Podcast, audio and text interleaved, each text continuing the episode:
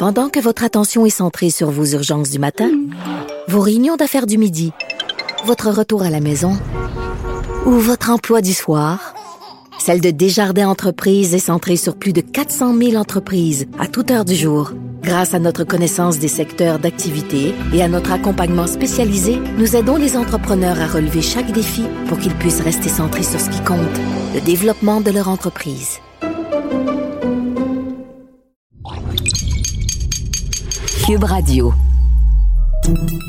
Salut, c'est Charles Dran avec l'équipe dans 5 minutes. On s'intéresse aux sciences, à l'histoire et à l'actualité.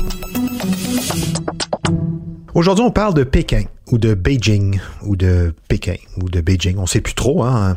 Après avoir accueilli les JO en 2008, la Chine accueille donc encore les Jeux olympiques. Peut-être vous vous souviendrez qu'à l'époque, plusieurs journalistes qui couvraient l'événement avaient tendance à préférer le nom Beijing à celui de Pékin pour parler de la capitale de l'Empire du Milieu.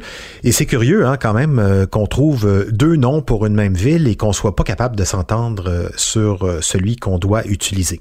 Vaut-il mieux quand on parle en français de dire Pékin ou Beijing? Pékin, est-ce que ça fait pas un peu vieillot? Hein? vieux colonialiste. D'autres villes en Chine ont le même problème, ou pas d'ailleurs. Hein? Shanghai, ça reste Shanghai, mais pas Canton. Bref, pour démêler un peu tout ça, quel mot choisir pour nommer quelle ville en Chine, faut revenir un peu dans le temps. Voici Félix Penneau. Si un ou une chinoise m'entendait dire Beijing, ben on trouverait que mon mandarin est pas mal cassé, voire inexact. Parce que Beijing, en soi, c'est une manière très occidentale de prononcer les pictogrammes associés à ce qui signifie en chinois capitale du Nord. Mais la capitale du Nord en Chine a déjà même porté un autre nom, Beiping, la paix du Nord, donc on lui a donné deux fois dans l'histoire après des gros conflits en Chine. La Chine a déjà été séparée entre le nord et le sud dans son histoire, et s'il y a une capitale au nord, il existe donc une capitale au sud, Nanjing de son nom, ou Nankin, comme on l'entend parfois. Vous savez sûrement aussi qu'il y a des grandes villes comme Guangzhou, couramment appelées Canton, comme Nankin et Pékin, et pour plusieurs autres grandes villes ou grandes régions en Chine, il existe un équivalent d'usage francophone qui sert à simplifier la prononciation du mandarin. C'est une pratique qui est assez ancienne en fait. Ça remonte au 16e ou au 17e siècle, bref, à l'époque de la colonisation. C'était un réflexe des colonisateurs européens de vouloir simplifier le nom des villes chinoises parce qu'ils se disaient eux-mêmes incapables de les prononcer. C'est un peu insultant quand même de pas faire l'effort, on s'entend. Mais bon, avouons aussi qu'à l'époque, on était moins dans l'ouverture culturelle qu'on l'est maintenant. Donc cette francisation-là nous évite de dire le nom des villes chinoises en mandarin. Beijing, ou en tout cas ce qui s'approche de Beijing en mandarin, est devenu Pékin. Nanjing est devenu Nankin. Guangzhou est devenu Canton. Wuhan, le berceau de la COVID-19, très chanceux, n'a pas à être francisé si vous vous le demandiez. C'est la prononciation exacte en chinois. Donc, d'où vient le fait qu'on cherche encore à dire Beijing au lieu de Pékin? Est-ce que c'est un simple sentiment de justice historique? Pas tout à fait, il y a une histoire derrière ça.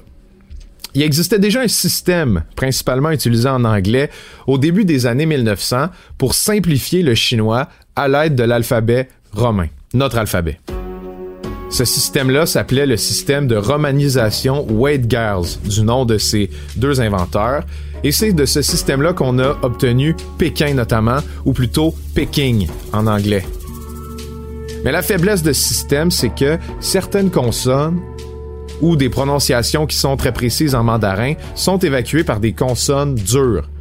Beijing devient Peking, et ça c'était considéré par des Chinois comme imprécis, notamment par quelqu'un dont le nom a un peu été saccagé par ce système de prononciation-là. Je vous parle de Mao Tse-tung, le grand dictateur communiste chinois. Dans les années 50, après la prise de la Chine par le Parti communiste, on parle de Mao dans le monde entier. Et, dépendamment des médias, la prononciation veut qu'on parle d'un certain Mao Tse-tung, selon le système White Gals qui durcit une bonne partie des sonorités chinoises.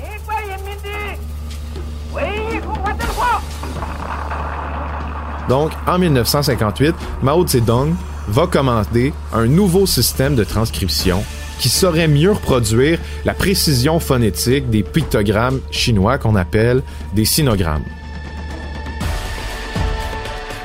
Donc si notre alphabet à nous compte 26 lettres, puis qu'on peut produire quelques centaines de sons avec toutes ces lettres-là, pour parler le mandarin courant, il faut maîtriser entre 3000 et 5000 sinogrammes, certains très simples, d'autres très compliqués, avec des sonorités très spécifiques.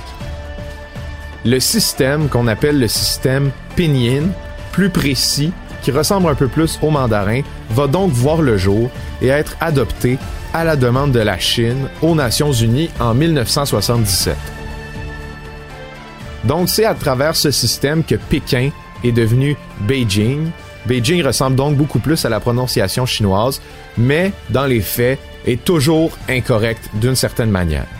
Bref, qu'on parle de Pinyin, de White Giles, la vérité, c'est qu'il faut pas trop s'en faire avec ces systèmes de transcription-là, parce que dans tous les cas, ils seront toujours un peu inexacts. L'important, c'est de ne pas voir le fait de dire Pékin comme une insensibilité datant de l'époque de la colonisation, mais plutôt comme un réflexe qui existe dans toutes les langues de s'approprier des mots. Si on parlait des Jeux olympiques de Beijing en 2008, c'est peut-être surtout parce que le monde anglais a une préférence pour ce thème, en référence au système Pinyin, Pékin, c'est l'utilisation qui est pourtant retenue comme correcte par la Commission nationale de toponymie en France. Donc, on n'est pas complètement dans le champ. Et puis, on n'a pas à se sentir mal de dire Pékin. Après tout, je suis sûr que vous dites Moscou et non Moskva. On dit Barcelone et non Barcelona. Et je suis sûr que vous allez en vacances au Nouveau-Mexique, à la Nouvelle-Orléans ou encore en Californie mais que vous allez sûrement pas en vacances à New Mexico, à New Orleans ou en Californie. Pékin, Beijing, l'important c'est de savoir d'où les mots viennent et les utiliser comme bon nous semble. Oui, il faut pas se gêner, hein, surtout qu'en Chine, euh, eux aussi prononcent les noms des villes et de pays étrangers comme ça les arrange. Canada, c'est Tianada. Québec, c'est Québec. Montréal, c'est Montéliar. Euh, France, Fakuo. Paris, Pali. Donc, euh, hein, vous voyez, eux aussi se sont appropriés des mots, des noms en particulier, dans leur langue.